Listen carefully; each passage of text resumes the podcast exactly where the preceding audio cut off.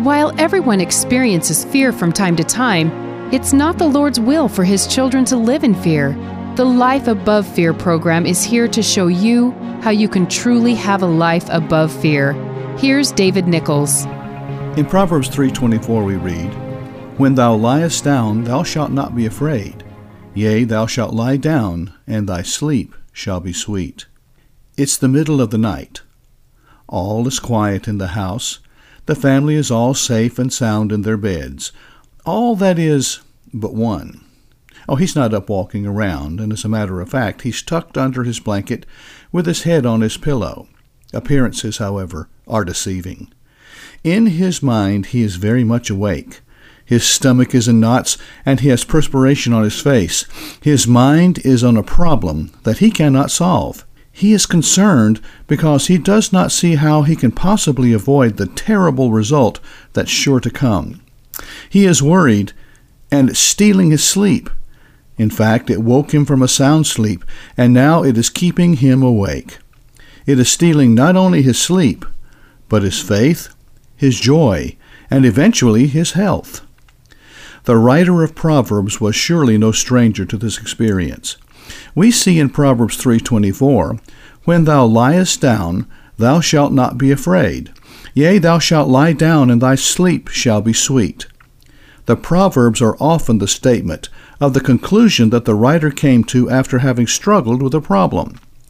Here we learn that Solomon had found his answer in the wisdom of God.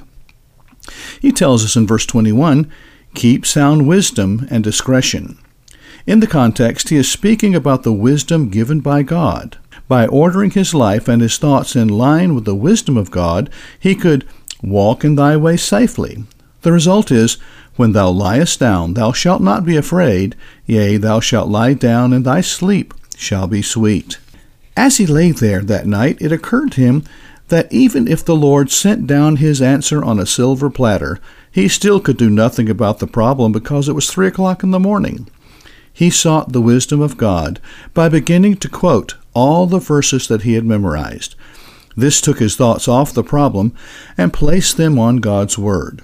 This brought peace to his heart and gave strength to his soul. As a result, the anxieties subsided and soon sleep again returned. Interestingly, the next day when he faced the problem, he found that the Lord had already begun to solve it. Child of God, it is not God's will that we endure the ravages of worry.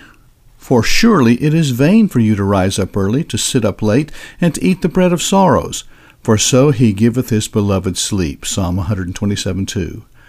Let us learn to trust the Lord for his peace, and to fear not to sleep. Isaiah 26 3 and 4. Thou wilt keep him in perfect peace, whose mind is stayed on thee, because he trusteth in thee.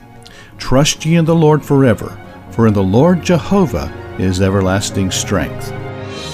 With these promises from the Word of God, we can confidently live a life above fear.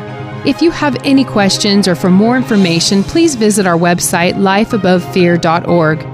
When you're there, please sign up for our free email newsletter, and we will send you more encouraging devotionals. Again, the website is lifeabovefear.org.